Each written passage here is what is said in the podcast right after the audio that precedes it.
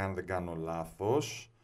Ε, είναι που αποφασίζω να γράψω δεύτερο μονόλογο ε, και αποφασίζω να γράψω την υπερπαραγωγή ε, η οποία υπερπαραγωγή έκανε ένα πρώτο test drive, ένα preview στο Bob Festival της ομαδας mm και το οποίο, η οποία παράσταση γίνεται τέσσερις μέρες είναι προγραμματισμένη μετά τα γεγονότα στη Μαρφίν. Oh. Όπου εγώ έχω ετοιμάσει, ξέρεις, δουλεύω, κάνω ράνω, φτιάχνω και είμαι σε μια φάση πραγματικά, λέω, οκ, και τι θα πάω να πω τώρα εγώ τις χαζομάρες μου; Ποιον αφορούν αυτές οι αηδίες που έχω γράψει εγώ το οποίο ξέρεις, έτσι κι αλλιώς ως δημιουργός το έχεις. Καλά, ναι, Και ναι. ποιος ενδιαφέρεται τώρα για αυτό που έχω γράψει ναι. εγώ και Ω, είμαι ένας αποτυχημένος. Αλλά, Αλλά πραγματικά λες, ναι. τι στο μπούτσο θα βγω εγώ να πω τώρα που έχει συμβεί αυτό. Δεν άλλαξε κάτι στο κείμενο τόσο πολύ όταν το παρουσίασα. Αλλά για μένα έχει αλλάξει πάρα πολύ η... το πώς το, πώς το παρουσίασα, η διάθεσή μου. Δηλαδή, είδα τον εαυτό μου να, να απομακρύνεται από... Δε, όχι, δεν θα πω ευκο, ευκολίες, θα πω από κάποια πράγματα που τα είχα πιο σίγουρα μέσα μου που, και, και, να, και να προβληματίζομαι λίγο περισσότερο σε σχέση με το ποια είναι Ναι. η θέση μου πάνω στο κομμάτι. Σου λέω, είναι, είναι μια εσωτερική διεργασία. Δεν ήταν ε, σε σχέση με το κείμενο κατά τη διάρκεια, γιατί το κείμενο είχε γραφτεί. Ναι. Ήταν το Εσύ πώς είχες, το εσύ είχες φιλτράρω επιλέξει εγώ, τα εγώ αστεία, το- εσύ ναι. είχες κάνει τους άξονες του, Ναι. του μονόλογου, το πίστευες; Απλώς ναι, ε, ήταν μια π- πολύ περίεργη σκηνή και φάση. Ε, μας προσκαλέσανε στη Νόικιο Νερόπερα, ένα θέατρο μουσικού θεάτρου, πειραματικού μουσικού θεάτρου στη, στο Βερολίνο, να κάνουμε μια διασκευή, διασκευή της Αΐντα του Βέρντι, που να μιλάει για τις ελληνογερμανικές ε, σχέσεις. Αλλά μας είπαν ότι αυτό που κάνουν αυτοί είναι ότι παίρνουν τη μουσική δραματουργία της όπερας και αντί να κάνουν μια σκηνοθεσία όπου λέει με το κείμενο το ήδη υπάρχον αυτό που θέλει να πει η παράσταση, γράφουν ένα καινούριο κείμενο και θέλουν κάποιον άνθρωπο που να γράψει το λιμπρέτο, το, τους στίχους Α. δηλαδή της όπερας Και ήταν- και θέλουν να το και κάνουν ανοίγει πόρτα σε και αυτή την θέλουν να το ιστορία. κάνουν και θέλουν να το κάνουν ε, μάλιστα τρίγλωσσο αγγλικά, ελληνικά, γερμανικά και όταν το είπαν Πω. αυτό τους είπε ο Χαράλαμπος μου, λέει- μου λέει τους είπα νομίζω έχω τον άνθρωπό σας περιμένετε Ορίστε. και είμαι στη φάση, μ, του λέω, μου λέει, γουστάρεις, λέω, δεν το έχω κάνει, πάμε. Πότε έγινε αυτό; Αυτό ήταν το 11, Ναι, το 11 πρέπει. κάπου εκεί πρέπει να είναι. Πρέπει να είναι το 11. Έχεις ξεκινήσει εκεί να δεις τα αστεία με τα 11-12. λιμπρέτα μετά. 11-12 ε, πρέπει να είναι, όπου, όπου εκεί ξεκινάει, θέλω να σου πω ότι όλα τα πράγματα έρχονται σε μία συνέχεια, δηλαδή γράφοντας αυτό το, τον, ε, αυτό το έργο, μπαίνω σε ένα άλλο πράγμα, όπου πr- με τον Αλέξανδρο και με τον Χαράλαμπο μοιραζόμαστε πάρα πολύ την ίδια αίσθηση του χιούμορ και της τρολιάς και αυτά, οπότε ε, τα έργα έχουν ε, μέσα τους πολύ ηρωνία που, αυτές οι παραστάσεις που κάνουμε. Οπότε δεν έχω φύγει για μένα από το στοιχείο της κομμωδίας. Απλώς έχω πάει κάπου αλλού. Σε άλλο μέσο. Έχω πάει σε λίγο. άλλο μέσο. Δηλαδή, αλλά εκεί που ίσως φαινόταν πιο λογικό να γράψω ένα σύριαλ για την τηλεόραση ή να κάνω κάτι άλλο, το οποίο όμως πρόσεξε, δεν είχα ποτέ την κλίση. Το πήγες πιο να πολύ κάνω στην αυτό. τέχνη, την Όχι, όχι, ατόφια όχι, όχι. Δημήτρη. Ξέρεις τι, ανταποκρίθηκα στην κλίση μου. Δηλαδή Ναι, η ναι. κλίση μου ήταν εκεί. Ε, Καταλαβαίνεις. Δεν ναι. ήσουν ο τύπος που θα έγραφε Δεν- το sitcom, ήσουν ο τύπος ο οποίος θα πάει και θα κάνει μια όπερα, ας πούμε. Ναι, Ναι. Δεν είναι και τόσο. Δηλαδή, ενώ ακούγεται τόσο περίεργο. δεν είναι. Δεν είναι, γιατί είναι. ίσως, ίσως ο Δημήτρης είναι ο Στιούαρτ Λί της Ελλάδος. Τον Πω. οποίο θα πάω να δω στο Λονδίνο. Ε, κλείστα. Ναι. Κλείστα, Φύγαμε. κλείστα, Άστα, κλείστα, ωραία. κλείστα. Και είναι, ο Stuart Lee έχει γράψει το Κολόφαρο. λιμπρέτο για, την, ε, για το musical Jerry Springer The Opera, που είναι Ναι. αριστούργημα. αριστούργημα. Καταπληκτικό. Λοιπόν, οπότε εκεί λίγο αρχίζουν τα πράγματα και μπατάρουν σε σχέση με το stand-up και την κομμωδία, γιατί απλώς τα, ε, η μία δουλειά εκεί φέρνει την άλλη. Ναι. Και ξαφνικά μας τελειώνει το Γεια σου Αΐντα, το οποίο. ε, αυ- Αυτή είναι η παράσταση που προέκυψε το Γεια σου Αΐντα, το οποίο κάνει πρεμιέρα στο Βερολίνο. Κάνει πρεμιέρα στο, φε- στην, ε, στο Μέγαρο Μουσικής Θεσσαλονίκης. Το προσκαλούν να λάβει μέρος στο Φεστιβάλ Αθηνών.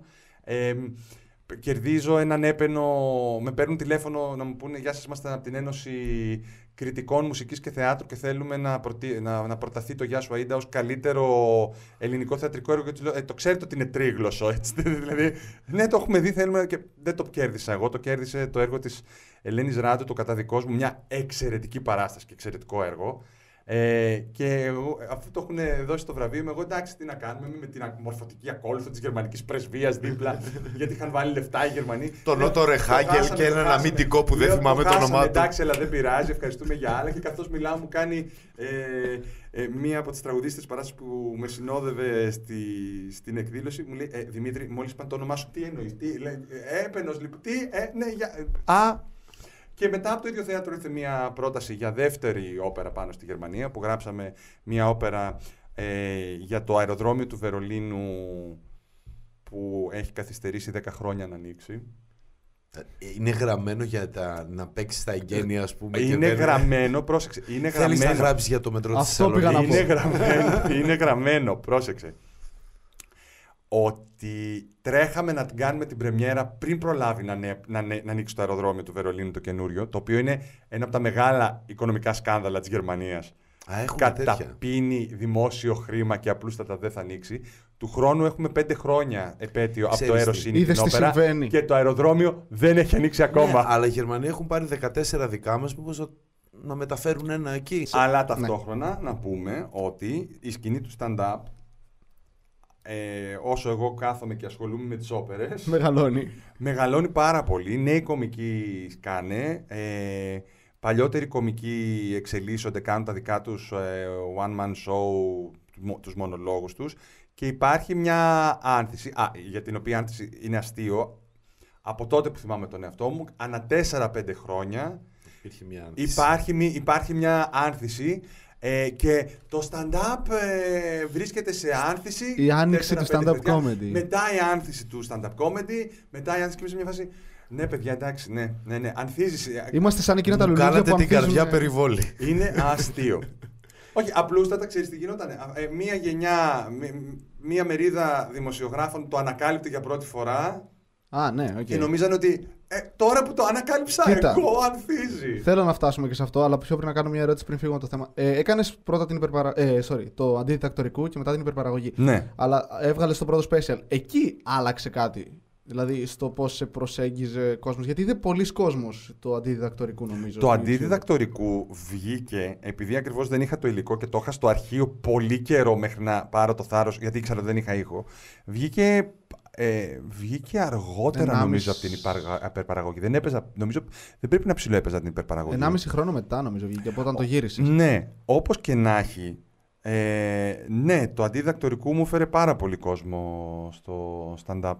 Εγώ έχω μια ερώτηση σε αυτό που είπες για την επαναλαμβανόμενη άνθηση. Ναι. Βέβαια, η τελευταία καταγεγραμμένη, σύμφωνα με τους δημοσιογράφους που την ανακάλυψαν Ναι. άνθηση, wow, ε, ήταν, ήτανε ε, η, η- 12-13. η στιγμή που πέρα από τους ανθρώπους που υπήρχαν στην Ελλάδα έχουμε την, τον επαναπατρισμό της Κατερίνας Βρανά Ναι.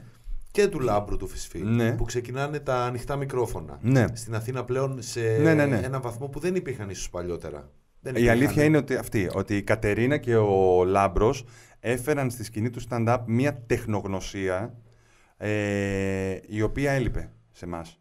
Ναι. Έλειπε πάρα πολύ. Δηλαδή έφεραν ένα know-how που απλούστατα εμείς δεν το φανταζόμασταν. Και η ερώτηση είναι μια ερώτηση που μάλλον απαντιέται με ναι ή όχι. Αν πιστεύεις ότι είναι αυτή η σκέψη σωστή, γιατί εμείς που είμαστε και στη Θεσσαλονίκη αυτό δεν το ζήσαμε από κοντά.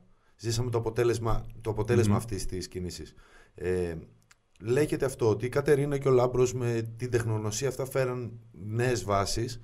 Ε, εγώ πιστεύω ότι ήταν το ένα κομμάτι της συνταγής για αυτή την πολύ μεγάλη νέα άνθηση ότι υπήρχε πλέον λόγω του ίντερνετ και μια μεγάλη μερίδα κόσμου νέων που δεν είχαν ιδέα που πάνε τα τέσσερα αλλά θέλαν πολύ να κάνουν stand-up comedy που είχαν φοβερή όρεξη και αυτά τα δύο, δηλαδή μια μεγάλη μάζα ανθρώπων που θέλουν να το δοκιμάσουν συν δύο νέους ανθρώπους με πολύ τεχνογνωσία μαζί κάνανε αυτό το- Νομίζω πως ισχύει αυτό που λες, γιατί, γιατί ε, Και θέλω να πω κάτι για το πρώτο Ναι. μέρος που λες.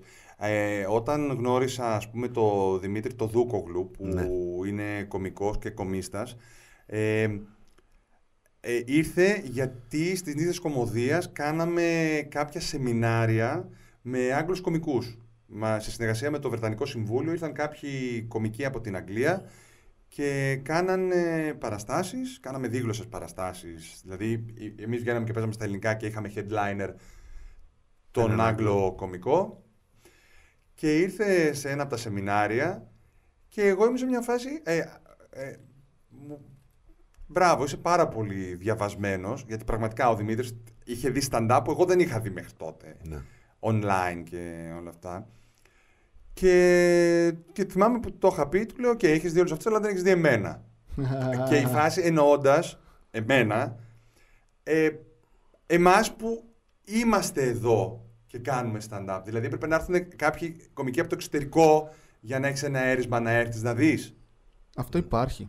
Πάρα πολύ. Το παρατηρούσαμε τον πρώτο καιρό. Θυμάσαι τότε που ήμασταν στο group στο facebook, το stand-up comedy, που Ναι. υπήρχε ένα γκρουπάκι κλειστό, Ναι. μπαίναν μέσα κομικοί Ναι. και μετά από ένα σημείο άρχισαν να σπαμάρουν και σταματήσαμε να ασχολούμαστε. Που κάναμε τις επικές συζητήσεις ρε κάτω από βίντεο. Και απλά υπήρχε Ναι. κόσμος που έλεγε για το ελληνικό stand-up ότι έλα ρε, εσύ δεν είναι καλό και δεν είχαν έρθει να δουν. Ναι, ναι, ναι. υπήρχε σαφές. κόσμος που δεν είχε έρθει να δει stand-up, Α. έλεγε ότι μόνο στην- το εξωτερικό το stand-up αξίζει και τους λέμε ωραία, έχετε έρθει σε παραστάσεις. Ναι. Και λέγανε όχι. Είχαν δίκιο. Αλλά δεν τους το λέει. Τουλάχιστον στο, αυτό που βιώνουμε εμείς στη Θεσσαλονίκη. Στην Αθήνα ήταν προφανώς η φάση λίγο πιο ανεπτυγμένη γιατί υπήρχαν κάποια άτομα που λίγο, κάνανε Λίγο stand-up. πιο ανεπτυγμένη. Ναι, ναι, ναι. Κάνατε κάποια χρόνια παραπάνω. Υπήρχαν Ναι. εσύ, υπήρχε ο Χατζηπαύλου, υπήρχε ξέρεις, κόσμος που έκανε ναι, ναι. και μπορούσε να δει καλές παραστάσεις. Εντάξει, αυτό τώρα το έχουμε ξεπεράσει. Δηλαδή; Α, Δηλαδή θέλω να πω ότι ε, αυτό που ζούσαμε να πρέπει να εξηγεί σχεδόν τι είναι το stand-up comedy πλέον δεν χρειάζεται. Ναι, πλέον ε, το λέω ας πούμε και στη γιαγιά μου, το λέει Ναι. λάθος, αλλά έχει δει κάποιον να κάνει. Ναι. Λάθος, Αυτή αλλά τη έχει στιγμή, δει. ας πούμε, υπάρχουν ε, πολλά, βι- αρκετά βίντεο Ελλήνων κομικών Ναι. ε, online. Ναι, το είχε πει και ο Blink ότι υπάρχουν κάποια σημεία αναφοράς πλέον. Να κοιτάξεις άμα θες να Ναι. ασχοληθείς ή αν σε ενδιαφέρει και να πεις Α, α, ένα, δύο, τρία. Όταν εγώ, ας πούμε, ξεκινούσα, δεν υπήρχαν. Ναι. Δηλαδή, ήταν η φάση που έκανες εσύ το πρώτο special, ναι, ας ναι, πούμε. ναι. Το οποίο είναι καλό. Προχωράει το πράγμα. Το οποίο είναι προχωράει, καλό. Η προχωράει. απορία μου σε αυτό είναι ότι ε, πιστεύεις ότι οφείλεται το ότι δεν υπήρξε σκηνή με τον τρόπο που υπάρχει τώρα. Ε, εντάξει, υπάρχει το ίντερνετ Ναι. και βοήθησε. Αλλά στην εποχή σας δεν υπήρξε ποτέ αυτό το πράγμα. Υπήρχε το κέντρο που ήταν η Λουκία Ρικάκη. Από Ναι. εκεί πέρα κάνετε παραστάσεις εκτός της Λουκίας.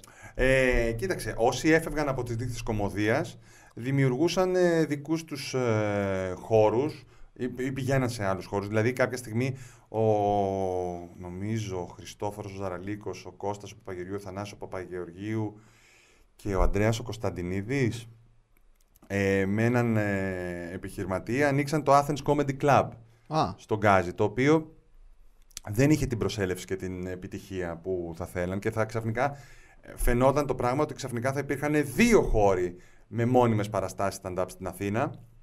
Δεν ευδοκίμησε το, το project ε, τέτοιο, αλλά το ίδιο σχήμα πήγε στο Club 22 και είχε μια μόνιμη βάση για αρκετά χρόνια στο Club 22 όπου κάνανε, έκαναν παραστάσεις ε, stand-up. Ε, σιγά σιγά δηλαδή όσοι έφευγαν από τις κομμωδίας έβρισκαν χώρους και κάναν τις παραστάσεις τους. Ε, με το θάνατο της Λουκίας ε, έκλεισε το οι νύχτες κομμωδίας μέσως και πολλοί κόσμος που δεν ήταν, δεν είχε κάνει ακόμα το βήμα να συνεχίσει ε, ήταν ακόμα, ήταν εκεί πέρα και σε φάση τι κάνουμε τώρα; Και ας πούμε, θυμάμαι πολύ συγκεκριμένα, δηλαδή ο Δημήτρης Οδούκογλου ήταν ακόμα στην ίδια κομμωδίας. Έπαιζε, ο Διονύσης ο Ατζαράκης, Ατζαράκης, Χριστοφορίδης. ο Δημήτρης ο Χριστοφορίδης.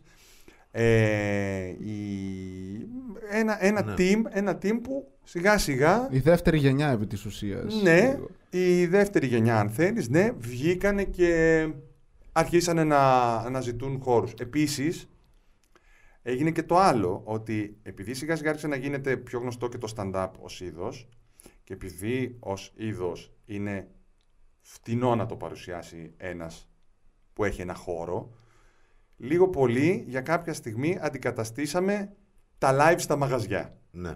Ναι.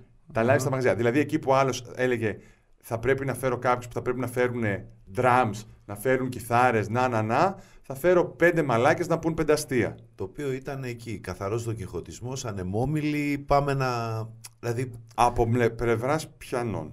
Ε, των κομικών, γιατί έχουν φάει τη σκατήλα. Τα πέτρινα χρόνια τους Ναι, stand. Ναι, η, δηλαδή δεν σκατήλα, είναι- η σκατήλα είναι όταν μετά έπ- έπρεπε να απολογηθείς γιατί δεν έκανε κατανάλωση ο κόσμος. Ναι. Αυτό ήταν το... Το οποίο είναι πολύ δύσκολο είδο για την κατανάλωση. Κάνουμε αντιδιαφήμιση τώρα στο είδος που υπηρετούμε. Σε σχέση με ένα live Μα- μας με το- μπουζούκια, ξέρω εγώ. Και Όχι, με- σε έντεχνα. σχέση με ένα οποιοδήποτε live. Ξέρεις τι γίνεται στο, στο live το μουσικό. εμ, είναι λίγο πιο εύκολο και για το κοινό και για τους μουσικούς να υπάρχουν παράλληλα.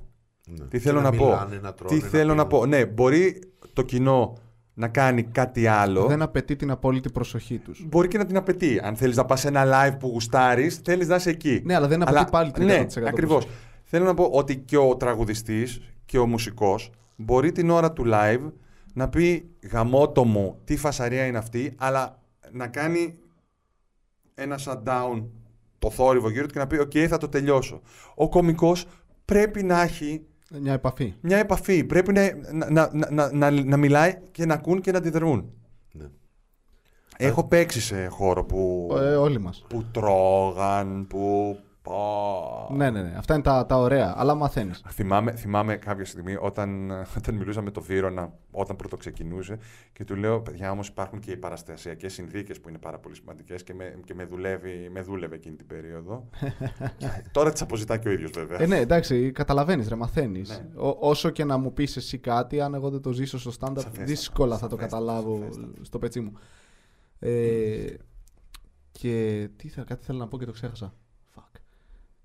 Fuck. Έλα, πιστεύω σε σένα. Ναι, ωραία. Γιατί δεν φτιάξατε, δεν είχατε ιδέα για τα open mic, έτσι; ναι. Δεν είχατε, γι' αυτό δεν έγινε ποτέ ένα ναι, open mic. νομίζω ναι, νομίζω ναι. Και η πλάκα ποια είναι, ότι όταν μου το εξηγεί η Κατερίνα, έτσι, η, η Κατερίνα όταν ήρθε στην Αθήνα, ε, ή πρέπει να ήμουν ο δεύτερος, τρίτος άνθρωπος που γνώρισε από την ελληνική σκηνή και, τη, και της λέω, οκ, άκου τώρα, σε αυτό το χώρο δεν θα πατήσεις το πόδι σου, εκεί κάτι θα βγάλεις άκρη, εκεί πρόσεξε αυτόν, εκεί πρόσεξε τον άλλον και κάποια στιγμή εκεί που μιλάμε, μου λέει για τα open mic. Και λέω, εγώ, και ποιος θα έρθει μωρέ; Πραγματικά, και ποιος θα έρθει; Ναι. Γιατί ήμουν εντελώς, ε, εντελώς απόν από όλο αυτό το πράγμα που συνέβαινε με το YouTube. Ότι υπήρχε κόσμος που έβλεπε και ήθελε να το κάνει. Και ξαφνικά ανακοινώνεται τα open mic και είναι τίγκα και είμαι σε φάση μπράβο. Ναι. Δεν το πιστεύω, αλλά μπράβο. Επί της ουσίας δεν είχε περάσει από το μυαλό κανενός. Ναι, Για να δημιουργηθεί μια σκηνή χρειάζεται συνεργασία. Ναι. Έχει αυτό το, το ξύμορο. Ότι Μέχρι να όλο μπορείς... αυτό το πράγμα δημιουργήθηκε από ομάδες, από ανθρώπους που δουλέψανε μαζί, μοιραστήκανε απόψεις, αλλά είναι, είναι λίγο άγριο σπορ το stand-up και είναι και λίγο άγριο σε φάση ότι, ξέρεις, θέλεις τα γέλια να είναι δικά σου. Ναι. Ξέρεις, δηλαδή εγώ θα βγω και θα σκίσω και οι άλλοι να πεθάνετε. Υπάρχει αυτό, ναι. Και Υπάρχει. πιστεύεις ότι αυτό λίγο εμπόδισε την πιο γρήγορη άνθηση μέσα εισαγωγικά του stand-up στην Ελλάδα; Μπα, δεν νομίζω. Όχι. ε. Δεν νομίζω. Α πούμε το γεγονός ότι έστω εσύ ε, πήγες και έκανες μια solo παράσταση, αντί να κάνεις μια παράσταση στην οποία μπορείς να φωνάξεις άλλους πέντε ανθρώπους. Παράδειγμα. ναι. Κα- Ε, δεν επηρεάζει αρνητικά λίγο τη σκηνή, όταν ακόμη δεν είναι χτισμένη. Γιατί εσύ χτίζεις ένα δικό σου όνομα και δεν χτίζεις το όνομα του stand-up. Ναι. Ε, καλά, ναι και όχι. Γιατί, γιατί ξέρεις τι, ε, είναι κομμάτι του stand-up και οι solo παραστάσεις. Ναι, ναι. Δηλαδή εγώ όσο έκανα το solo, ε, έπαιζες κανονικά και με ε, άλλους ε, κόμικους. πρόσεξε, όχι, όχι, οι επιλογές μου ήταν ή θα έκανα το solo μου ή θα έκανα το... ή θα έπαιζα στην Νίκη Κομμωδίας. Είχα αποφασίσει να φύγω από τις Νίκη Κομμωδίας. Όταν έφυγα από τις Νίκη Κομμωδίας, ε, επικοινώνησα με τον Γιώργο του Χατζηπαύλου και του λέω «Γιώργο, ε, γουστάρεις να κάνουμε ένα double bill οι δυο μας». Και μου λέει «Ρε εσύ, είμαι με το Σίλα τώρα και κάνουμε και συνεχίζουμε, θα συνεχίσω με το Σίλα». Του λέω «OK, εγώ ήμουν χεσμένος να ξανακάνω μόνος μου Ναι. Ναι. Δηλαδή να πάρω το αντί διδακτορικού και να φύγω από, το, από, το, από, από τις νύχτες κωμωδίας και να πάω να βρω ένα χώρο μόνος μου να το κάνω. Ήθελα δεκανίκι και ήθελα κάποιον κοντά μου. Ναι, ναι. ναι, ναι. Οπότε με το που μου λέει ο Γιώργος και πολύ λογικά, Δημήτρη, ξέρεις κάνω τις παραστάσεις με το Σίλα, λέει οκ Δημήτρη, θα το κάνεις μόνος σου. ναι. Και Ή Το απ- οποίο, και έτσι το οποίο προέκυψε. πλέον είναι το κλασικό βήμα ενός κωμικού που έχει φτάσει στο σημείο να οραματίζεται το πρώτο του special και βρίσκει έναν άνθρωπο με τον οποίο μπορεί να συνεννοηθεί, είναι φίλοι, έχουν παίξει πολλές φορές μαζί, έχουν εμπιστοσύνη ένα στον άλλον και γυρίζουν την Ελλάδα όπως έχουμε δει το Βύρονα με τον Μιχάλη, Ναι, ναι. όπως είδαμε το Βύρονα και με τον Δημήτρη τον Χριστοφορίδη, τη Χρύσα με τον ε, Δούκογλου. Δημήτρη τον Δούκογλου. Δηλαδή αυτό το βήμα στο οποίο λες, οκ, πρέπει να το χτίσω, έχω μία, μία μισή ώρα υλικό που πρέπει να τη μαζέψω για να κάνω το special μου και μπορώ να παίζω μισή ώρα και, ή 40 λεπτά αναπαράσταση και να δοκιμάζω τι δουλεύει, τι δεν δουλεύει.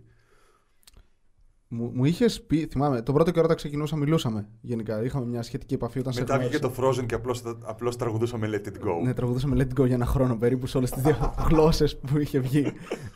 Αλλά αυτά είναι προσωπικά, Δημήτρη. Libéré, délivré. Αυτό ήταν το γαλλικό Frozen. Ε, ναι, δεν, δεν πειράζει. Ε, Έχουμε μια αιμονή με τα τραγούδια της Disney. What happens on Facebook stays on Facebook. Ή όχι. Ή όχι. Έλα. Ε, απλά μιλούσαμε πολύ και θυμάμαι ένα-δύο πράγματα που είχαμε συζητήσει σε κάποια φάση τον πρώτο καιρό που είχαμε γνωριστεί και σχηματιζόταν ακόμη σκηνή στη θεσσαλονικη Μμμ. Και εσύ ήσουν εδώ λόγω του Παναγιώτη του Κούδα, λίγο λόγω του Αλέξανδρου του Χαριζάνη. ναι, ναι, ναι. Είχες, σχετικά με τους Αθηναίους, δηλαδή έχεις την περισσότερη επαφή με τη Θεσσαλονίκη Μμ, ναι. σ- στο χτίσιμο Ναι, της, ναι, τέλος καταλαβαίνω. Πάντων. Και θυμάμαι ότι μου είχες πει, ότι σε ρωτούσα για το stand-up τότε, ότι αν ζεις από αυτό ή αν κα- κάνουμε μια τέτοια κουβέντα και μου είχες πει: Όχι, δεν, δεν θα ήθελα ποτέ να ζω από το stand-up. Είχα πει τέτοιο πράγμα. Ναι, μου είχες πει αυτό το Ναι. πράγμα. Και μου είχε κάνει εντύπωση, ας πούμε. Και τώρα το είπαμε επί της ουσίας Ναι. λίγο, όταν είπες ότι έχω Και- και άλλα πράγματα και άλλες κλήσεις. Ναι, νομίζω ότι αυτό είναι. Και, και, και θέλω να σου πω ότι και εμένα μου πήρε πολύ καιρό να το, να το αποδεχτώ για τον εαυτό μου ότι ρε παιδάκι μου, έτσι θα είμαι. Έτσι Ναι. θα είμαι. Δηλαδή σε φάση ότι μ, δεν θα μπορέσω να κάνω μόνο αυτό. Γιατί με το που θα κάνω μόνο αυτό θα μου λείπει το άλλο.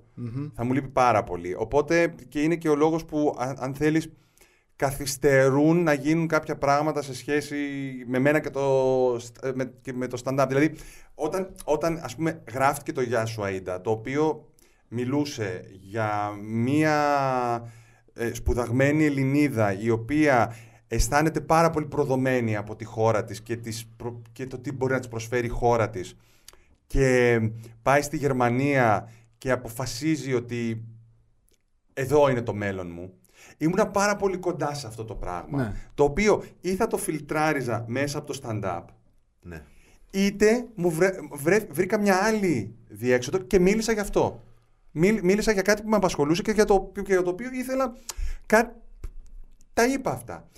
Αισθανόμουν πολύ περίεργα να πω: Οκ, αφού τα είπα αυτά σε αυτό το μέσον, να πάω να τα ξαναπώ Ναι. σε ένα άλλο Είχε μέσο. βρει τη διέξοδό του. Ακριβώς. Είχε, είχε, είχε, είχε,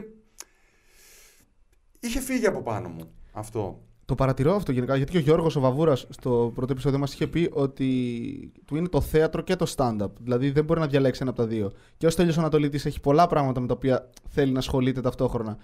Μήπως τώρα μου έρχεται αυτό ότι ε, ίσως δεν μας αρκεί το stand-up 100%. Δεν ξέρω, ή ίσως δεν έχουμε το stand-up όσο θα θέλαμε. Ε, σκέψου. Ο- είναι γενίκευση, Ναι. δεν ισχύει για όλους. Άκουσε με όμως, αυτή τη στιγμή ας πούμε ο Γιώργος Χατζηπαύλου είναι σχεδόν απόλυτα ταγμένος στο να κάνει stand-up comedy. Ναι. Ο Λάμπρος ο Φυσφής επίσης. Ε, όχι, ο Λάμπρος κάνει και μια παράσταση θεατρική τώρα. Η, κάνει μια παράσταση θεατρική την οποία είδα και η οποία είναι κατά 50% ο Λάμπρος να κάνει stand-up comedy. Ναι, αλλά Ναι. Πάλι, πάλι δεν είναι ευ- αυτούσιο 100% πάμε μόνο Ναι. stand-up. Ναι, α, ναι το παράδειγμα οκ, μόνο που έχω εντάξει. είναι ο Βύρονας και ο Χριστοφορίδης ίσως. Ναι. ναι. Όπου βλέπεις όμως ότι πρόσεξε. Ο Βύρονας όσο ξεκινούσε στο stand-up ε, συνέχιζε τα ιδιαίτερα που δίδασκε. Ναι. Ο Δημήτρης έκανε και μια, τηλε- συμμετείχε και σε μια τηλεοπτική εκπομπή. Βλέπεις ότι Εντάξει, Δύσκολα. άλλο το αναγκαστικό το για να το ζήσεις. βιοποριστικό, ναι, εντάξει. Δεν δεν μιλάω γι' αυτό. Μιλάω ότι ε, ε, καλλιτεχνικά Ναι. ε, ψάχνουν αυτοί οι άνθρωποι τουλάχιστον στους οποίους έχουμε μιλήσει αρκετά, ε, ψάχνουν και άλλες διεξόδους. Μμ. Το οποίο προ- απλά προσπαθώ έτσι πως τώρα που μου ήρθε να σκεφτώ από πού προέρχεται. Εντάξει, εσύ έχεις μια κλίση και έχεις ασχολήσει με το θέατρο ταυτόχρονα με το stand-up, οπότε ίσως είναι λίγο δύσκολο και δεν χρειάζεται κιόλας να διαλέξεις. Ναι. Δηλαδή, όσο μπορείς να κάνεις και τα δύο και αφήνεις λίγο το ένα πίσω, αφήνεις λίγο το άλλο πίσω και συνεχίζεις. Και δεν προχωράω σε κανένα από τα Στα δύο. ταπικά τι, θα, τι περιμένουμε από το Δημήτρη Δημόπουλο; Ερώτηση Χατζηνικολάου, ξέρεις, Ναι, ναι, σε ναι. τρίτο πρόσωπο. Ναι. Ε, Ο Δημήτρης Δημόπουλος Ο είναι. Δημήτρης είναι Δημόπουλος. όντως τόσο καλό παιδί. Ε, καλός είμαι, μωρέ, εντάξει. Σκατόψυχος, αλλά εντάξει. λοιπόν, ε, ρε εσύ, καινούριο κείμενο. Καινούριο κείμενο. Και το οποίο, το οποίο σχηματίζεται όλο ένα και περισσότερο στο μυαλό μου, ε, το οποίο η φόρμα του και η περσόνα του, αν θέλεις, λίγο πολύ δημιουργείται τώρα με αυτή την περιοδία που κάνω, που την, που τη βάφτισα ανθολόγιο, είναι 20 χρόνια stand-up και τραβάω στην τύχη κείμενα από όλη μου την καριέρα. Και... Αλλά έχει μία, μία περσόνα λίγο πιο επιθετική ναι. επάνω στη σκηνή, Ναι.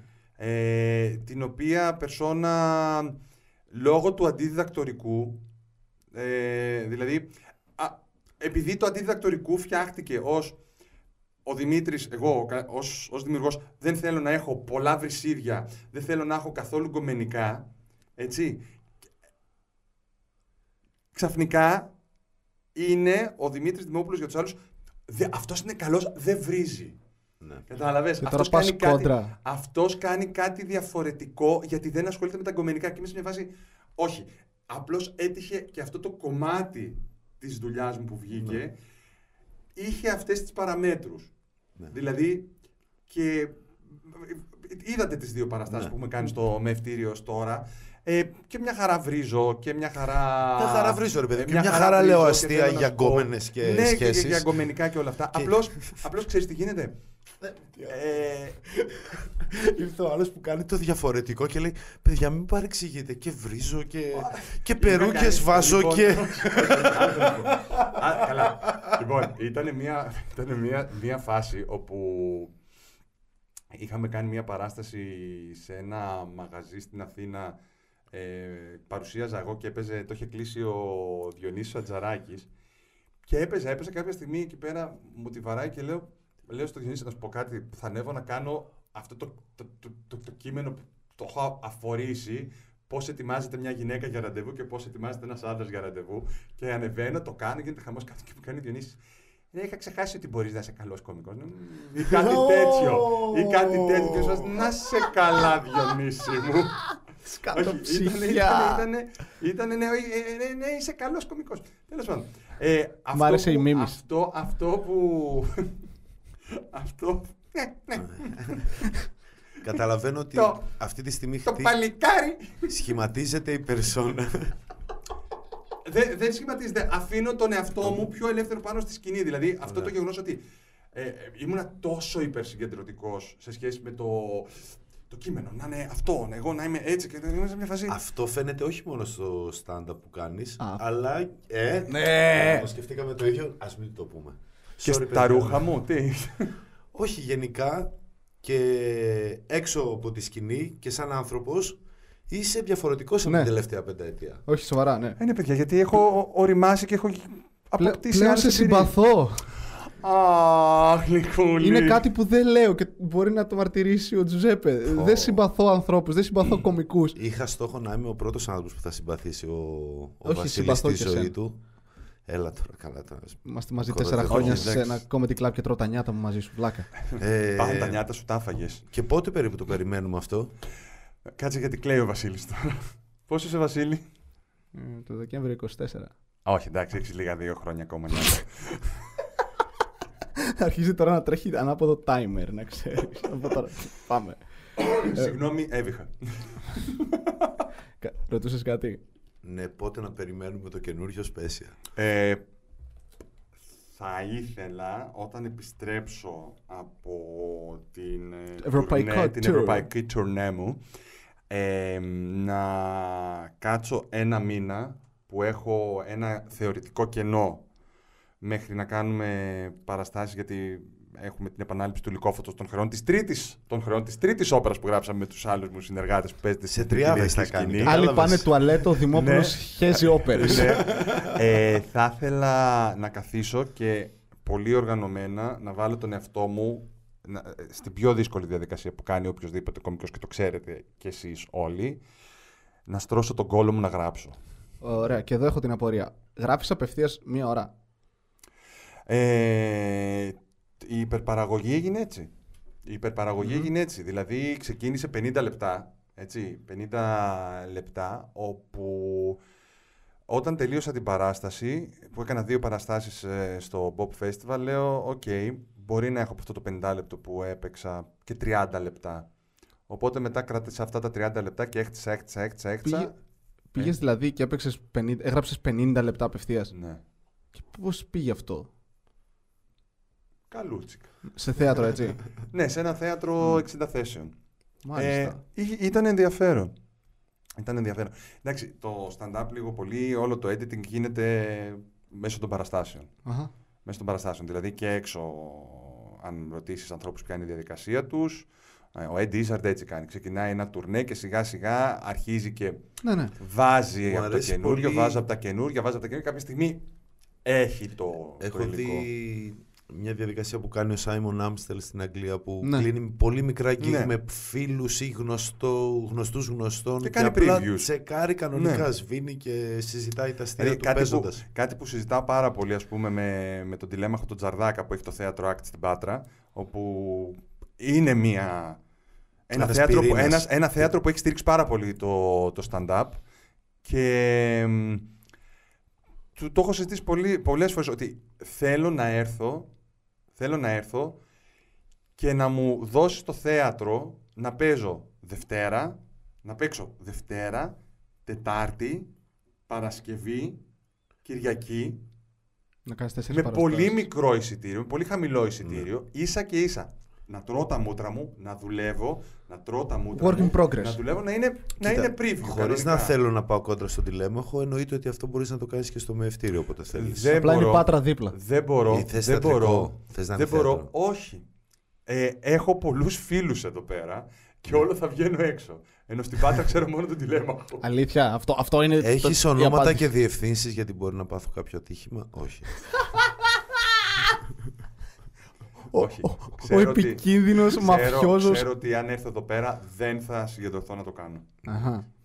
Ωραία. Ε, έχω πολλές ερωτήσεις γενικά να ξέρεις και συγκρατώ πολλές. Κάνε Και ρε. η ώρα Όχι. περνάει και έχει παράσταση σε λίγο, Δημήτρης. εντάξει, είναι 7 παρα 20, το έχουμε ακόμα. Το έχουμε, Εντάξει, το έχουμε. εντάξει. Λοιπόν, βλέπω ρε, είμαι, είμαι χτυπάω curious. ερωτήσεις σήμερα. Ε, ένα άλλο πράγμα. Το, μο- α, το πες μόνο μου, που πες ξέρω μου. είναι ποιος θα είναι ο τίτλος του. Ποιος θα είναι ο τίτλος του; Γιατί είναι ένας τίτλος. αποκλειστικό. Δεν είναι αποκλειστικό γιατί το έχω ανακοινώσει όταν υποτίθεται θα ξεκίναγα να το γράφω και, έπιασε, και έσκασε το Γεια σου Αΐντα. Παιδιά, ο τίτλος θα είναι Καφρόκρεμα. Απογοήτευση. Γιατί; Εμένα μου αρέσει πάρα πολύ. Είναι Απευθύνεται ο στη γενιά μου. τελευταίος άνθρωπος που θα Γι' αυτό. περίμενε να βάλει ένα λογοπαίγνιο στο. Δεν έβαλα απλά ένα λογοπαίγνιο. Είναι ένα λογοπαίγνιο που περιέχει πολλά πράγματα μέσα. Είναι αφρόκρεμα, αλλά όχι αφρόκρεμα. Καφρόκρεμα. Αυτό σημαίνει λογοπαίγνιο. ναι, Ναι, αλλά είναι, είναι εκεί που θέλω να πάω. Δηλαδή, βλέπω ότι αυτή η εναλλαγή high brow, low brow ναι. μου, μου, μου, μου βγαίνει τόσο Μα πολύ. αυτός είσαι. Αυτός είμαι. Όχι, είναι Ναι, αυτό. Συνδυάζει. ναι. Θα πήγαινα και αυτή Ναι. θα ήταν η επο- η μεθ επόμενη ερώτηση, αλλά την κάνω τώρα. Συνδυάζεις ταυτόχρονα. Πώς να το πω. Είναι, είναι ο πιο φαινομενικά τουλάχιστον intellectual κωμικός που έχουμε. Φαινομενικά, πολύ σωστά το λες. Φαινομενικά τουλάχιστον. Ναι, ναι. Δεν έχω μιλήσει με όλους τους κωμικούς στην Ελλάδα 100% για να καταλάβω, αλλά βγάζει αυτό το. Ε, Ναι. Γράφω λιμπρέτα σε όπερες. Ε, κάνω Του- μεταγλωτήσεις του Γκάρφιλντ, το οποίο είναι ένα Ο Στέλιος, ο, intermediate. Α- ο Στέλιος ο Ανατολίτης με παρακαλάει, μου λέει πρέπει να γράψει ένα ολόκληρο beat για το hashtag παντεσπάνι.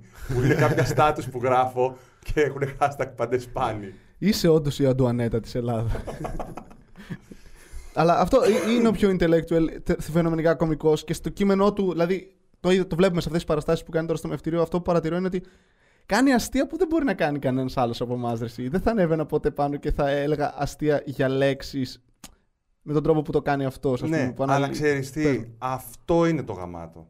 Ναι. Αυτό είναι το γαμάτο σε σχέση με όλους τους κομικούς, ότι και σε σχέση με αυτό που είπες βρίσκεις στη φωνής σου, ότι κάποια στιγμή βρίσκεις ότι α, παραδέχεσαι, ανακαλύπτεις ότι ρε φίλε, εγώ είμαι εκεί πάνω και όταν ανεβαίνει και κάποιος άλλος, αυτόν θέλω να βλέπω. Και είναι αυτό που τους λέω και στη, στη δραματική σχολή. Τους λέω, Που είναι ηθοποιοί και όλας που είναι που ακόμα είναι πιο ηθοποιοί, τους δύσκολο. λέω, παιδιά, εγώ θέλω να βλέπω εσάς. Το, το πιο δύσκολο πράγμα. Το για πιο έναν δύσκολο ηθοποιό. πράγμα. Μέσα από το φίλτρο που θα βάλεις εσύ στον εαυτό σου και, και, και, και, και, αλλά και νομίζω έχουν ψηλοαρχίσει να καταλαβαίνουν το οποίο εγώ πιστεύω ότι θα τους έρθει καλό στο, στη, και στην υποκριτική γιατί, θα, γιατί έτσι λίγο αρχίζεις και καταλαβαίνεις οκ, τι ρόλους μπορώ όντως να διεκδικήσω; Αχα. Με- μέσα από το δικό σου πρίσμα δηλαδή. Ναι, δηλαδή, αν καταλάβεις ποιος είσαι εσύ. Δηλαδή, Πώς να σου το πω. Μου σκάνε σενάρια από διαφημιστικές εταιρείες για να πάω να κάνω δοκιμαστικό και διαβάζω το σενάριο και λέω Δεν θα με πάρουνε. Δεν θα με πάρουνε σε αυτή τη διαφήμιση. Και τους απαντάω, ευχαριστώ, δεν μπορώ να συμμετέχω στη διαδικασία επιλογής. Ναι. Γιατί το διαβάζω. Και επειδή η διαφήμιση είναι ακόμα πιο αγοραίο από το stand-up. Δηλαδή, είναι όλο face value. Τι σε βλέπω, Ναι. Μόνο αυτό. Μόνο αυτό. Ε, όταν μου στέλνουν κάτι πράγματα και το διαβάζω και λέω Όχι, παιδιά, δεν θα πείσω κανέναν. Το πιο αστείο δεν είναι ότι δεν, ε, ε, πρέπει να πη- πάω σε πάρα πολλά casting για να καταλάβω αυτό που μου λέγανε οι φίλοι μου και εγώ που νομίζω ότι με ηρωνεύονται, ότι μιλάω και νομίζουν ότι τους ηρωνεύομαι συνέχεια. και είμαι σε βάση, παιδιά, δεν το κάνω. Και έχω πάει σε casting και είναι σε βάση, Μμμ, ωραίο τυρί. και μου λένε, Μπορείς να το λες χωρίς να ηρωνεύεσαι. Αυτή είναι η φωνή μου. Μμμ, ωραίο τυρί. Και είμαι σε φάση, «Μμμ, ωραία». Δεν είναι τυχαίο, παιδιά, που έκανα ένα δοκιμαστικό και πήρα τη φωνή του Γκάρφιλ. Δηλαδή, θέλανε ένα χοντρό ήρωνα τεμπέλη. Ταρά! Ωραίο κουλουράκι.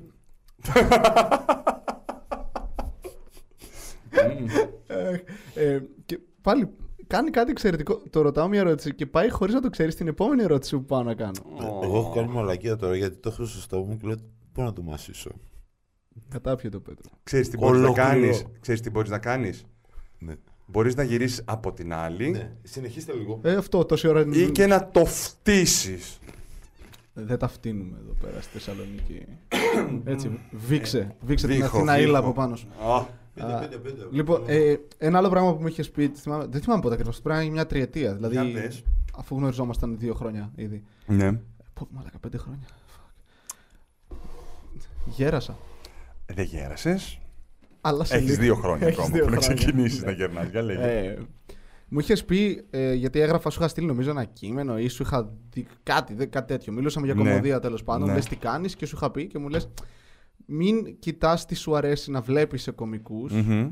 δες τι σου αρέσει να κάνεις Ναι. σαν κωμικός. Το οποίο επίσης ήταν πολύ insightful. Δεν έχω την ελληνική λέξη. Ναι. Για τότε. Και, ε, ορατικό. Πώς; Insightful, παιδάκι μου. Insf- in- Ναι, ναι. Είναι εκεί η λέξη, ναι. Και Ναι, δεν ξέρω- όχι, ξέρεις γιατί όμως. Γιατί εγώ ξεκίνησα προσπαθώντας να γράψω κείμενα που θα αρέσουν στους άλλους. Ναι, κι εγώ. Δηλαδή, ξεκίνησα από αυτό. Ε, εξού και αυτό το hack κείμενο πώς ετοιμάζεται μια γυναίκα για ραντεβού, πώς ετοιμάζεται ένας άντρας για ραντεβού, το οποίο ξέρεις, το ακούς και λες θα μπορούσε να το πει οποιοδήποτε. Είναι κομμάτι της διαδικασίας. Είναι κομμάτι της διαδικασίας. Για να αρχίσεις να τρέχεις πρέπει να μάθεις να μπουσουλάς, Πρέπει να μάθεις τους να κανόνες. σηκωθείς Ναι. όρθιος και μετά θα τρέξεις. Οκ. Ε, και, και δεν σου κρύβω ότι ψιλοχαίρομαι που η πρώτη μου η δουλειά που είναι ευρέως ε, γνωστή λόγω του βίντεο είναι το αντιδιδακτορικού και δεν υπάρχουν όλα αυτά τα, τα κείμενα της, της πρώτης συγγραφικής δια- δραστηριότητας online γιατί πολύ πλάκα έχουν που τα παίζω τώρα αλλά ρε παιδάκι μου προχωράμε ως κωμικοί. Δε- α- και αυτό που εννοώ ότι μην κοιτάς τι θέλουν να ακούσουν οι άλλοι είναι γιατί θα καθυστερήσεις εσύ να βρεις τον τρόπο αυτό το πράγμα να σου είναι όχι πιο εύκολο ή πιο διασκεδαστικό, αλλά πιο οργανωμένο και οργανικό ταυτόχρονα. Να μπορείς να κάνεις αυτό που θες και να το καταλάβει κιόλα από κάτω Ναι, και να γελάσει ναι, κιόλας. ναι. Αυτό πώς, πότε το βρήκες, πιστεύω. Αυτό το βρήκα ε, όταν έπαιξα ε, το αντιδιδακτορικού στο Νίξον σε έναν χώρο. Ε, ήταν ένα ε, σινεμά μέσα σε ένα μπαρ ρέστοραν απομονωμένο, ηχομονωμένο ε, με καναπέδες 60 θέσεων και τότε βγήκα και συνειδητοποίησα, ενώ είχα κάνει το μονόλογο στην, ε, στην Ισκομοδία, που όμως είχε μπαρ, είχε φασαρία, ήταν, είχε πάρα πολλές, ε, πολλά ερεθίσματα γύρω-γύρω. Ξαφνικά βγαίνω και υπάρχει ένας χώρος, ο οποίος επειδή είναι σινεμά, είναι ηχομονωμένος, απορροφά γέλιο. Το Δηλαδή, έχω- στην έχω πρώτη, παίξει στην σε πρώτη τέτοιο βραδιά που έπαιξα, εκεί που είχα σκ- κλείσει εντελώς την, ε, την, ε, τα φώτα, δε- σχεδόν δεν άκουγα γέλιο και με πιάνει ένας πανικός. Λοιπόν, εκεί πέρα που συνειδητοποίησα απόλυτα ότι είμαι, πρέπει να είμαι καθαρός πομπός γιατί έχω απέναντί μου δέκτες, οπότε θα πρέπει να βρω έναν τρόπο να, αυτό που θέλω καλλιτεχνικά και ξέρω εγώ τι, να το κάνω και κατανοητό κάτω. Και η στιγμή που, που, με, που μου ερωτάς είναι πολύ συγκεκριμένη. Ήταν όταν ενώ έλεγα το κείμενο με το Σμουρτ και την Τζέχα Κονιόρδου, δεν περνούσε κάτω. Δεν περνούσε. Δεν περνούσε. Και όταν ξαφνικά βρέθηκα σε ένα χώρο που είχα την απόλυτη προσοχή, εκεί πέρασε. Οπότε λέω, οκ, πρέπει να έχω την απόλυτη προσοχή. Τώρα έχω τις συνθήκες για να έχω την απόλυτη προσοχή. Ναι. Μπορώ να δημιουργήσω τις συνθήκες ώστε να εκπέμπω εγώ την απόλυτη προσοχή. Για μένα ήταν οι παραστάσεις στο Νίξον σαν γυμναστήριο. Γιατί εκεί έμαθα να μπορώ να επιβάλλομαι σε όποιον χώρο και να παίξω. Μάλιστα. Πότε ήταν αυτό; Το 9. Οκ. Άρχισε. Late bloomer, late bloomer. Ναι, ξέρεις γιατί. Γιατί δεν, μέχρι τότε δεν, είχε, δεν είχα αναγκαστεί να πάρω την ευθύνη του εαυτού μου.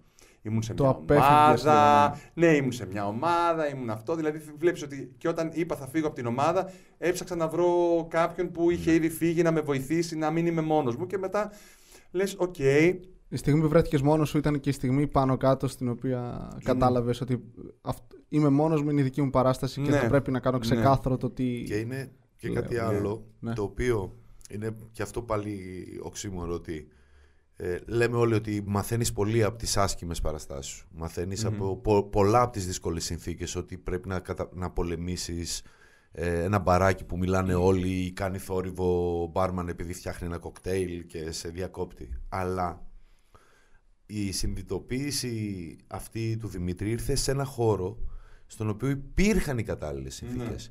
Δηλαδή, τρως τα σκάτα στις δυσκολίες, αλλά χρειάζεται να περάσει και από χώρους που έχουν τις σούπερ συνθήκες για να είναι όλα λίγο πιο εύκολα να καταλάβεις πώς θα καταπολεμήσεις τις δύσκολες συνθήκες. σε αυτές τις καλές συνθήκες είναι... έχεις την άνεση λίγο να, να παρακολουθείς, εγώ έτσι το αισθάνομαι, να παρακολουθείς και τον εαυτό σου πώς κάνει την παράσταση. Γιατί είναι λιγότερα τα εμπόδια που πρέπει να, σκο... να ξοδέψεις ενέργεια για να τα ξεπεράσεις. Οπότε αισθάνεσαι λίγο και τον εαυτό σου έξω από το, από το σώμα τους, από το σώμα σου και μπορείς και πα... εγώ τουλάχιστον είναι φορές που παρατηρώ Το τι κάνει το τι κάνω εκείνη τη στιγμή. Ε, εγώ το λέω κυρίως σε σχέση με μια ιστορία που παίζει με το μευτήριο, ας πούμε. Ναι. Ότι επειδή ε, τώρα ευλογούμε τα γένια μας, αλλά έχουμε προσέξει τις συνθήκες, θέλουμε να είμαστε ένα ωραίο comedy club, ξέρεις, να κάθεται ο κόσμος συγκεκριμένα, να έχουμε καλό ήχο, να προσπαθούμε κτλ. Ε, πολλές φορές είχαν ακουστεί ε, πώς πήγε το κείμενό σου Δέσποινα; Ε, ε, πήγε πάρα πολύ καλά, πήρα πάρα πολλά γέλια, πήγε πολύ καλά το κείμενο. Που, ε, που το έπαιξε στο μευτήριο; Ε, εντάξει το μευτήριο περνάνε. Λέω τώρα ξέρω Ναι. εγώ σε σχέση με ένα μπαράκι ξέρω εγώ σε μια μικρή ε, συνοικία που ε, ξέρεις δεν σε προσέχουν, δεν κάνουν και λένε όχι πρέπει να περάσει εκεί πρέπει να περάσει και στα δύσκολα αλλά πιστεύω ότι και σε ένα χώρο που έχει συνθήκες είτε είναι ένα θέατρο που υπάρχει παιδεία και ο κόσμος έχετε να παρακολουθήσει πάρα πολύ είτε σε χώρους και μαγαζιά τα οποία οι μαγαζάτορες γουστάρουν το stand-up comedy και Ναι. φροντίζουν τους κομικούς ε, μαθαίνεις και από εκεί πάρα πολλά πράγματα. Όσο Έχεις- παίζεις, όσο παίζεις μαθαίνεις. Ναι. Και αυτό είναι και, ας πούμε, η συμβουλή που, που, που πρέπει να δίνουμε σε, κα- σε όποιον μας λέει θέλω να ασχοληθώ με το stand-up είναι σήκω κάντο. Ναι. Σήκω κάντο, φάει τα μούτρα σου. Φάει τα μούτρα σου. Και θα τα τρως για πολύ καιρό. και θα τα τρως και συνέχεια. Ναι. Θα τα τρως συνέχεια, θα κάνει συνέχεια λάθη. Ε, θυμάμαι δηλαδή ότι η συνήθως κομμωδίας σκάει μία, ε, μία κοπέλα η οποία ήρθε να κάνει stand-up comedy επειδή της είπε μ, ε, ο, ψυχ, ο ψυχολόγος της κάνε κάτι τέτοιο, ήτανε, την ενδιέφερε και όλα ήταν ένα- μια περίεργη φάση και βγήκε και ήρθε και από την πρώτη βραδιά από την πρώτη βραδιά που ανέβηκε στη σκηνή έβγαζε γέλια. Έβγαζε πολλά γέλια. Πες να ξέρω για ποιο μιλάς, αλλά οκ. Όχι, αποκλείεται Α, να ξέρεις. οκ. Γιατί έχει σταματήσει εδώ και χρόνια να το κάνει. Γιατί όταν τελεί, όταν έκανε τη φάση, λέει: Οκ, αυτό που ήθελα να κάνω εγώ, το έκανα, σταματάω. Δεν με ενδιαφέρει να το κάνω. Τι, είναι μια βραδιά που βγαίνει και δεν παίρνει ούτε ένα γέλιο. Και έρχεται πίσω στο, καμά, στο καμαρίνι, στο green room, ξέρω εγώ που είμαστε, και της λέω: Απόψε έγινες κωμικός. Με την γνωστή αυτή ε, το υφάκι Απόψε έγινες Δημόπουλος. κωμικός, ναι. Ε, Μπορείς να το κάνεις με λιγότερη ηρωνία. Αλλά είναι, τα- είναι η αλήθεια. Είναι η αλήθεια. Ε, πήγα και είδα. Ήμουν στο Βερολίνο και πήγα και είδα τον Eddie Izzard, έτσι. που έκανε το force majeure στα γερμανικά. Ah, fuck. Λοιπόν, και είναι η φάση, έχω πάρει το ειστηριάκι μου και πηγαίνω στο μεγάλο το θέατρο, λα, λα, λα, λα, λα, λα, τους λέω γεια σας, μου λένε δεν είστε εδώ. Μα, πού είμαι, μου λέει είστε κάτω. Εντάξει, και εκεί τρώω το μεγάλο σοκ ότι το κάτω είναι ένας χώρος δίσκο που έχουν πολυχώρος και απλώς θα τα έχουν στήσει 100 καρέκλες, μια μικρή σκηνούλα και θα δω τον Eddie Izzard από την 7η σειρά. Σε τέτοιες συνθήκες. Συνθήκες με ευτηρίου, έτσι. Ναι, Καταλαβαίνεις. ναι, Δηλαδή, ήταν, ήταν πώς είχα κάνει την υπερπαραγωγή στο Black Box, κάτι Ναι. τέτοιο. Ναι, ναι. Και είσαι εσύ. «Α, δε- Ναι! Σμουρτ. Ναι! Και, και βγαίνει ο Eddie Izzard, κάνει την παράστασή του στα γερμανικά. Βγαίνει από τη σκηνή και έχουμε όλοι λίγο μια αίσθηση ότι λίγο δεν κράτησε. Και μετά βγαίνει, από, βγαίνει στο καπάκι και κάνει Ξέχασα να πω ένα ολόκληρο beat και λέω Α, Ερασιτέχνη. εντάξει. και μας είπε όλο το beat μετά. Πω, πω.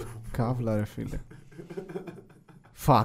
Εντάξει, ηρέμησε. Μη σου πω μετά που καθίσαμε και τα πήγαμε. Ναι, το ξέρω, τα έχουμε Εντάξει, πει αυτά. ωραία. Θυμάμαι ότι μιλούσα. Έχεις φωτογραφίες με τον Ιζαλ. Ε, πολύ καλός κωμικός. Εξαιρετικός. Αλήθεια, Δημήτρη. Ναι. Ε, Εμένα μ- νομίζω ότι έχει μερικά προβλήματα στα punchlines του. Τι λες, ναι, ρε ναι, μαλάκα; ναι. Καλός κωμικός. Ε, Όχι, δεν το Εγκρίνω. εννοούσα ειρων- ηρωνικά. Πραγματικά δεν το εννοούσα ηρωνικά. Χαμό. Όλη σου η ζωή είναι αυτό έτσι. Κόσμος που νομίζει ότι τον ηρωνεύεσαι είναι στην Ναι. πραγματικότητα. Ε, μωρό Ναι, μου, ναι, σ' ναι, ναι. αγαπάω. Μπορείς να μην το λες ηρωνικά. Ε, θες να παντρευτούμε; Ο- πο- πολύ σοβαρό πρόβλημα θα είναι όταν πάει να χωρίσει. ε, χωρίζουμε. Τελεία. Εντάξει τώρα, άστε άστε Τελεία. βλακίες τώρα, άντε. Ω, ναι. Τι παιδιά λέτε να τα μαζεύουμε γιατί Ναι, ναι. θα Ε, πρέπει να πάμε γιατί... Οπότε θα το κλείσουμε σε αυτό το σημείο και σου δίνω την ευκαιρία να πλαγκάρεις ό,τι θέλεις. Προφανώς. Σου δίνω την ευκαιρία. Αυτά τα 100 Α, άτομα που ήδη ξέρουν τι θα κάνεις. Τι καλός Πες τα. που είσαι. Ε, πότε θα βγει αυτό; Αυτό θα βγει την Τρίτη. Ωραία. Και αν είναι Α, δύο α. κομμάτια μπορεί να βγει και την άλλη. Άμα εβδομάδα. βγει την Τρίτη, 21 του μήνα, Τετάρτη 22 του μήνα κάνω τη μοναδική μου παράσταση στην Αθήνα, το Ανθολόγιο. Και μετά φεύγω για περιοδία Φραγκφούρτη. Μπορώ. Φραγκφούρτη. Ε, Φρα... Μπορώ. Μπορώ. Δημήτρη, μπορείς. Φραγκφούρτη, Ντάρμσταρ, Ρίσελχάιμ, Εδιμβούργο, Βρυξέλλες, Άμστερνταμ, ε, Λονδίνο, Μάντσεστερ, Βερολίνο και επιστρέφω για να ξεκινήσω αυτό τον ένα μήνα δουλειάς που πρέπει να Ωραία. κάνω. Και τώρα πυρονεύτηκες, τι θα κάνεις, πες. Α, θα σας έλεγα να μπείτε στη σελίδα μου στο facebook, να μάθετε όλες τις ε, πληροφορίες για το τι κάνω. Ε, να έρθετε ε, 7 Γενάρη στην Εθνική Λυρική Σκηνή να δείτε την όπερα που έχω γράψει το λιμπρέτο, το λικόφος των χρεών. Ευχαριστούμε πάρα πολύ που ήρθες. Ε, σας ευχαριστώ πάρα πολύ. Ε, είναι πάρα πολύ σημαντικό αυτό που κάνετε και δεν το λέω ιδανικά. Όχι, γάμο το μου. Όχι, να σου πω κάτι. Ε, γιατί εμείς μπορεί να λέμε ότι αυτά τα ακούνε 20 άνθρωποι, αλλά μπορεί να είναι 20 άνθρωποι τώρα, αλλά θα είναι 30 μετά, θα είναι 40 λεπτά και όπως εσύ και εγώ και όλοι μας ψάχνουμε να ακούσουμε ένα podcast ενός κομικού και ανακαλύπτουμε από τις δικές τους εμπειρίες πράγματα που φοβόμασταν να παραδεχτούμε, δεν ξέραμε. Είναι ένα χρήσιμο εργαλείο. Σας ευχαριστώ πάρα πολύ. Μα ηρωνεύτηκε ο Δημόπουλος. Όχι. σ- λοιπόν, ευχαριστούμε πάρα πολύ που ήρθες. Ευχαριστούμε όλους όσους Thank είδατε. you. Ευχαριστούμε τη Δέσποινα Κανάγλου. Εννοείται. Και το γιατί όχι. Τελεία .gr. gr. Ναι, μπορείτε να πείτε. στο- Είμαι- Εγώ σαν άνθρωπος δεν σημαίνω κάτι χωρίς την τέχνη μου. Είναι οι καλλιτέχνες που έρχονται, οι άνθρωποι που μιλάνε για Α, την Δημήτρη, αυτοβοήθεια. πες Και ένα- λίγα σου κάνουνε για άνθρωπο που του αρέσει η Βαρκελόνη. Και τέλος.